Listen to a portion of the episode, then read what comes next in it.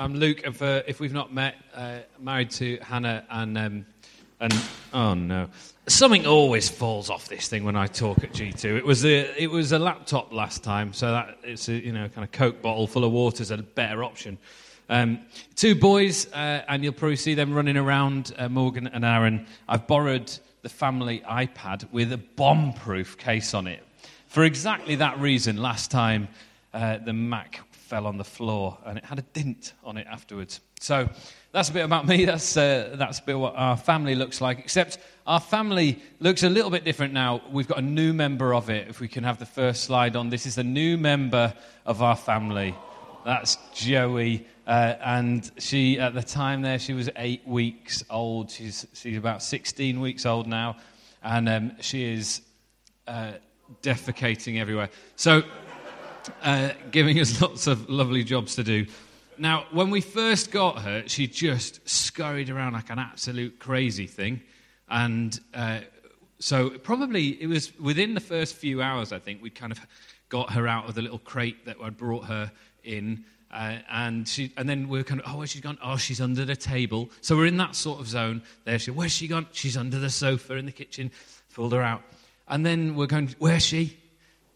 No, seriously, where is she? And we've lost this dog like two hours in, two hours in or something like that to having this dog. Where is she? She's got to be somewhere.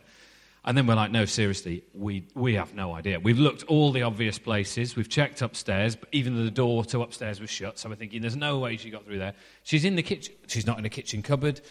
We couldn't find her anywhere. And, and it got a bit panicky because we're thinking, you know, we've only just got this dog. And eventually we found her um, in there. Can you see her? She'd nestled in with the shoes. I'll just give you scale, those are kids' shoes, so she's quite small.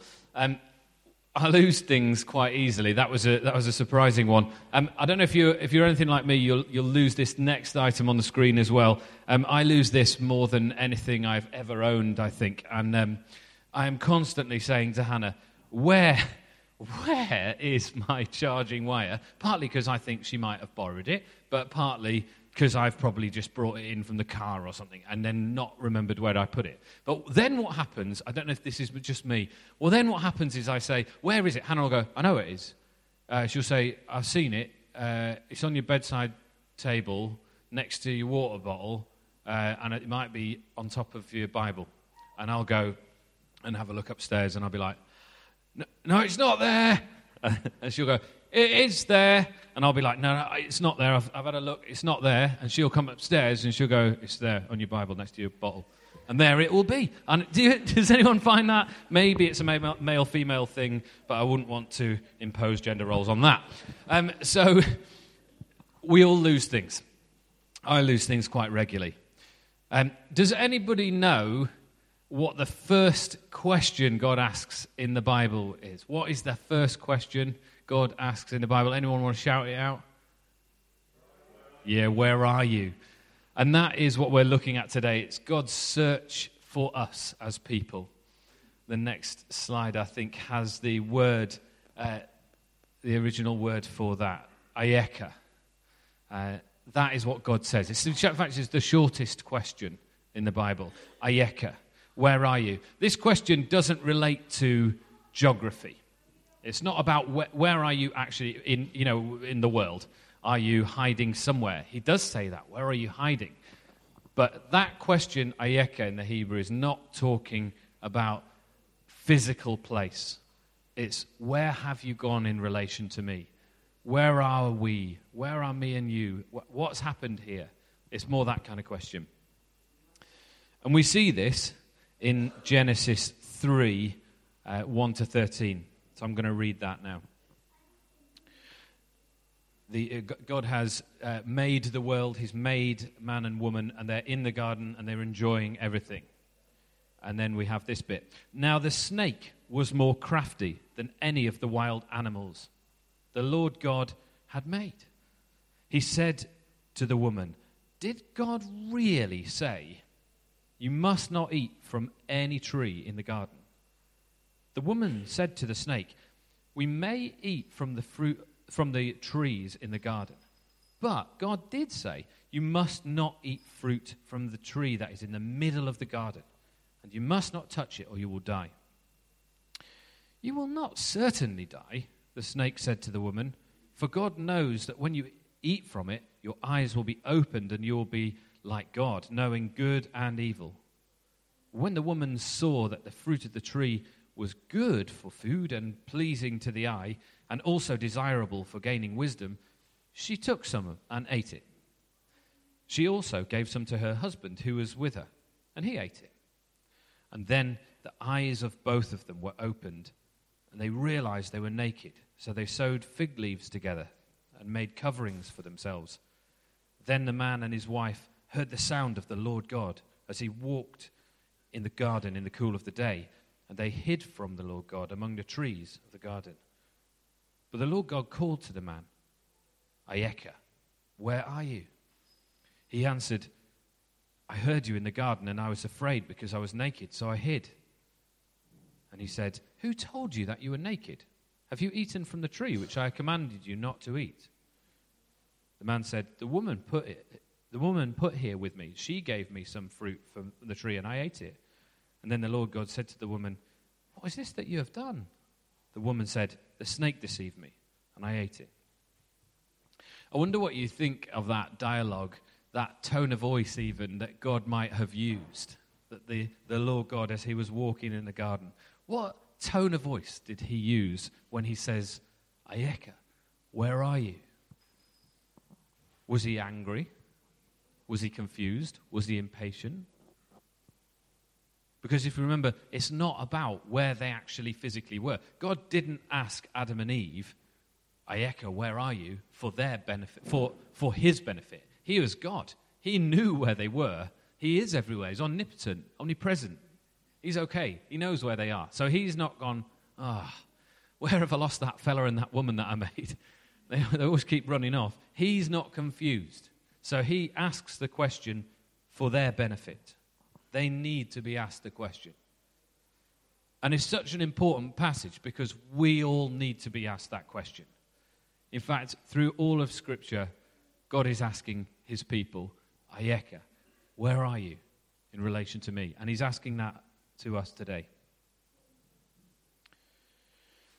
So, if uh, in the garden they discover they're naked and they feel uh, embarrassed and they're aware of the fact that something's not right here, they're aware of the fact that they've done something that they shouldn't, they're afraid that God is maybe going to be cross, I don't know.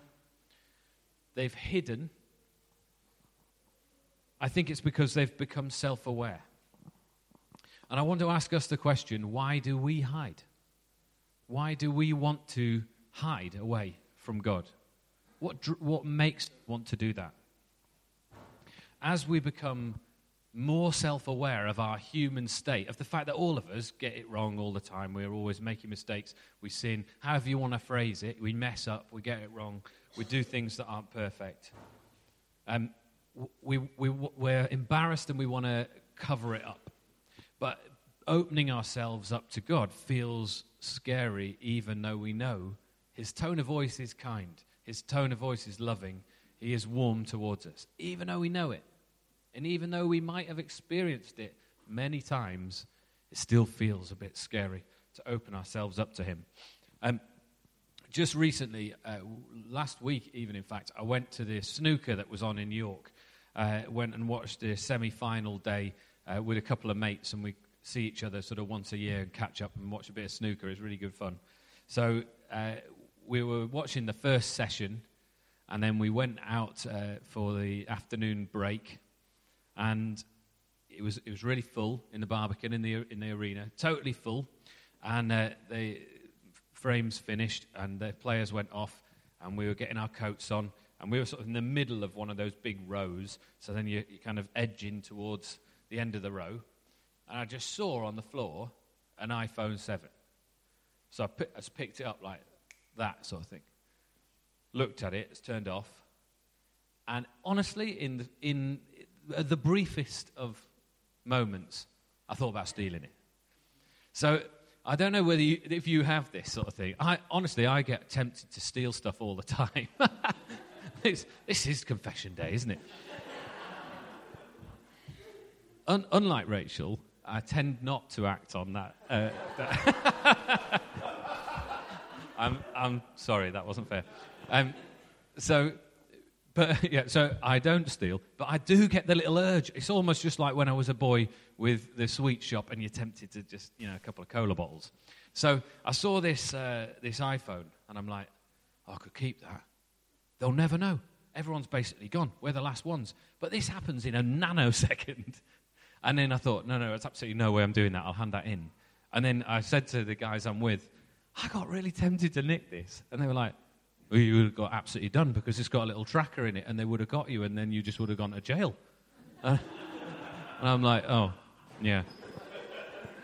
That, that would have been bad, yeah. So I'm glad I didn't do that. but as I, thought, as I thought about it, I had, a, I had a prayer time the next day and that memory came up. And I just thought, oh, Lord, I, what, what is it in us that makes us want to do that? What is it? Uh, we're okay. We're, we're not struggling. Don't worry about us. We're not needing to go on the rob to make ends meet. We're doing okay and we can pay our bills. So it's not that. It's just that I, something in us is often gaining, uh, it's wanting more. And an opportunity comes along and we want to better the situation that we're in somehow if we think we can get rich quick or something. So, whether it is to increase our standing in the world or build a bit more of an empire for us, uh, whether it's, it's, power or riches, um, we, do get, we all get tempted. And in that moment, I, then I'm, I was also preparing this talk, and I felt God say, Hayeka, where are you? Where have you gone? What's, what's happened? Why, why do you want to nick someone's iPhone? Um, and in that moment, uh, I have a choice. So we're going to look at why do we hide and how are we found. Firstly, why do we, why do we hide? And when we become uh, self aware, and by that I don't mean, you know, doing a Myers Briggs course. I'm not try, trying to talk about that sort of thing, that sort of self awareness. When we become aware of the fact that we're naked, that, that, that we're unprotected, that we don't get it right, when we're aware of that, we have some choices. Either, and I would suggest, this is on the left is what most, most of us do most of the time. And I'm not for a moment saying this is what the world does on the left and that's what Christians do on the right, because that's not the case. This is what a lot of us do on the left here. We get used to it. We get used to the fact that we haven't got it all right and we, we mess up, we sin, uh, and we don't get stuff the way that we would like to, and we, and we get used to it. We write a new narrative for ourselves. We have a cover up story that allows us to explain why we have done things in certain ways. The alternative to that is being fully open to God uh, and His mercy. But that means being vulnerable. That means opening ourselves to Him fully and saying, I just did this. So, in the response, then, these three words on the right are helpful to us. This is a bit of a dialogue that goes on uh, with God and us when something like this happens, when we become self aware, and all of us do at some point. So when God says, Ayeka, where are you? Where have we gone? What's happened here? Our response can be Henenai, which is, Here I am. This is where I am, God. I don't have anything to hide. I'm embarrassed. I'm ashamed. I feel rubbish. And I tried to nick an iPhone. I don't know why. Here I am. And his response is Yodea. This is, these are the Hebrew words in the Bible. Um, and that means, I see you. So it wasn't the Avatar film that invented it to start with. God actually had already thought of that. He says, I see you in response to us. When we say, Here I am, I see you. Why does he say that? Because ultimately, I believe, the, Eh, his desire, his heart's desire, is for us to be known and seen by Him, and for us to know and see Him. As we, that picture in Eden of them walking in the cool of the day in the garden together, people and God, they knew each other and they saw each other. It's difficult now, isn't it, in the position we are in now, to know God fully. We forget Him really easily. And it's difficult for us to see Him all the time because we see so much other stuff and we don't always see. And we, don't, we have to rely on faith. And one day, as it is all reconciled, as Jesus returns and uh, in, in a new heaven and a new earth, then we will fully see and we will fully know God and be seen and known by Him. But this little dialogue is something that I think we can use when we're thinking about our God's search for us and then our response to it. Because we've got to know what to do with that the fact that God searches for us. Throughout the Bible, um, we see uh, God searching for people. So the next screen will give you that. Um, the life of the story of Abraham uh, is God's search for one person who is righteous, one person who could speak for him. It's a search, even with Abraham, for some righteous people in a terrible place in the world. And, and Abraham is searching for them with God. And the life of Moses is God's search for his people who are lost in exile. The story of Elijah is God's search for his people's undivided attention. And it keeps getting drifting and divided into all sorts of different false gods. The life of Samuel is God's search for the ear of a man who will speak to him, speak for him. And the life of David is God's search for his people's heart of worship. He wants people to worship him. In other words, to know him and to see him and to be known and seen by him. The message, uh, the life and message of all the prophets, in fact, is God's search for a faithful people. But the life and death and resurrection of Jesus Christ is a full picture of God's search for us. It's the arc of Scripture as it bends towards Jesus Christ. Throughout, the, throughout all of our Bible, throughout the Scripture, we are seeing this time and time again God being willing to go to us as people, saying, Ayeka, where are you? And inviting our response, Henanai, I am here. To which he replies, Yodea, I see you. Um, a few years ago, uh, I, uh, I was quite unwell and lost quite a lot of weight rapidly. Uh, in fact, I lost three stone in three weeks, which is not a great way to diet. Anyway, uh, I lost my wedding ring. Next picture, thanks.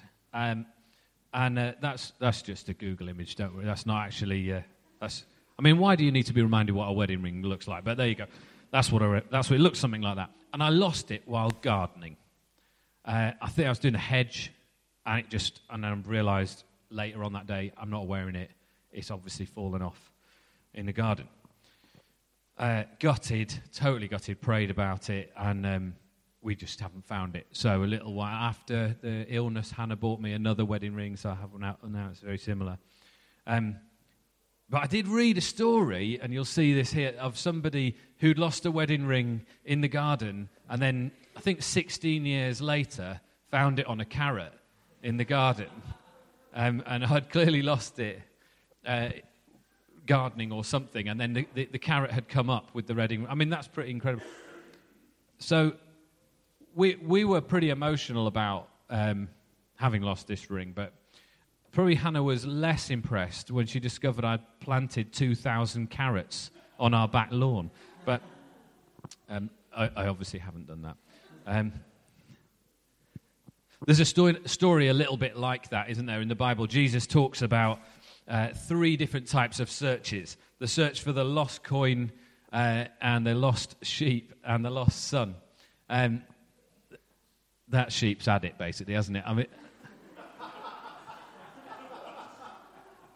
there's good shepherds, and then there's anyway. but in the in the the, the good uh, the lost coin, uh, the lady is looking for ages, like me looking for this uh, ring on a carrot, being willing to do anything, and eventually she finds it, and there's a big party. Then there's the lost sheep, and there's 99 in the fold, but there's one that's still lost, and it's like barring away, tied up to some bramble or on a crazy rock, and the good shepherd goes out and finds it, and then he's like, Yes, absolutely delighted, party time. Lost son, uh, those stories often told together. Off, out he goes partying with uh, his mates, having taken the, uh, his inheritance, and then uh, realizes he's spent it all and wasted it all, and what on earth is he doing? And so then he ends up coming back and is welcomed home uh, by the good father. Uh, and the prodigal son, as it's, as it's often referred to as, is welcomed home. Uh, and, it's, and this is Jesus saying, This is a picture of how God is with you as people. This is, this is what he wants you to know. He knows you're a bit lost. He knows you don't know where, quite what's happened and why you, where you are, where you are. And he is saying, Ayeka, where are you? And all you need to do, as the prodigal son does, is return and say, oh, I've got no idea why I did that or why I was tempted to live like this. But Henanai, here I am. And the father says, I see you. I'm delighted that you're home. And it's important that we know that tone of voice is kind, isn't it? Because even though we know it, we sometimes hear maybe other people's voices, whether it was a headmaster's voice or a firm teacher or even a parent or a grandparent, and we, we think that God's cross with us and we think He wants to, you know, tell us off. Um, but it's not the tone of voice that we see time and time again in Scripture. Also, Jesus, when he tells those three stories, he's telling it in the presence of Pharisees and teachers of the law who are trying to trip him up. They're trying to catch him out and trying to, trying to trick him. And so he tells this story to say, no matter how much you've messed up, because they're going, look, he's eating with tax collectors and all sorts of rubbish people. And he's saying, no matter what you've done, no matter how bad you've got it messed up, God is saying, Ayeka, where are you? I want, I want to rebuild this bridge of relationship. And then he tricks, I think, the uh, Pharisees by saying, I tell you that in the same way, there will be more rejoicing in heaven over one sinner who repents than the 99 righteous people who do not need to repent.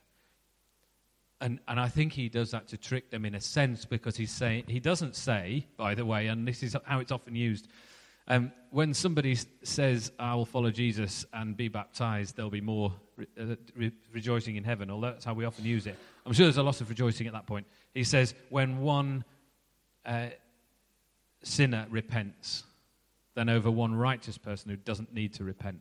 But all of us need to repent. And whenever we do, there's a lot of partying that happens in heaven, isn't there? In fact, that's a consistent pattern throughout Scripture and throughout these stories. Is there's a search, and then there's a finding, and then there's a party.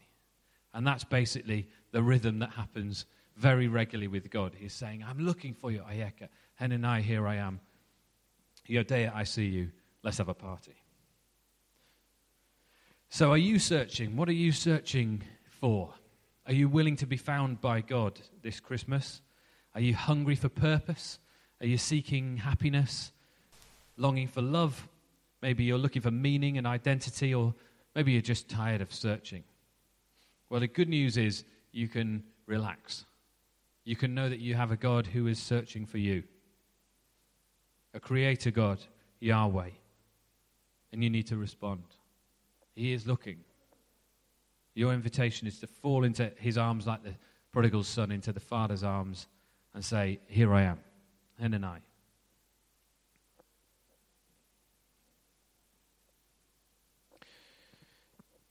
So, where are you hiding? Whether it is in temptation, whether it's uh, sadness, darkness, vulnerability, or, or shame Maybe you have run away from your faith. Maybe you've moderated your prayers because you've not seen them answered fully. God is inviting you. Where are you, Ayeka? Maybe it's at work. Maybe work is a hard place and it's difficult to reconcile your faith and where God is. Maybe it's at the gym and you feel like you're in a world of comparison. Maybe it's in your family and you're not quite sure where your place is, or you're not quite sure the direction of where that's going. You have an invitation today and always to respond to God's question, Ayeka, where are you? And how do you bring this conversation into your Christmas time? Maybe, maybe there's going to be a difficult family member. We all have them, don't we? Um, maybe instead of hitting them over the head with a frying pan, you are going to be able to respond to God's invitation. Where are you? What's happened here when you find yourself fuming? Whether it's leading to, whether it's sadness leading to self pity, you're tempted to um, self sabotage or despair. There's an invitation. Ayeka, where are you? Where have we gone? Maybe it's overindulgence that leads to bad choices at Christmas. Ayeka, where are you? May your response be Henanai. Can you uh, come up and lead us, the band? That would be great. Um, we're going to sing Good, Good Father because that's who he is. And who we are in relation to him is his children. And may your heart hear God's response, Yodea. I see you. I know you. Shall we stand? Father God, thank you for searching for us. Even while we were far off and partying to oblivion, even when we denied you,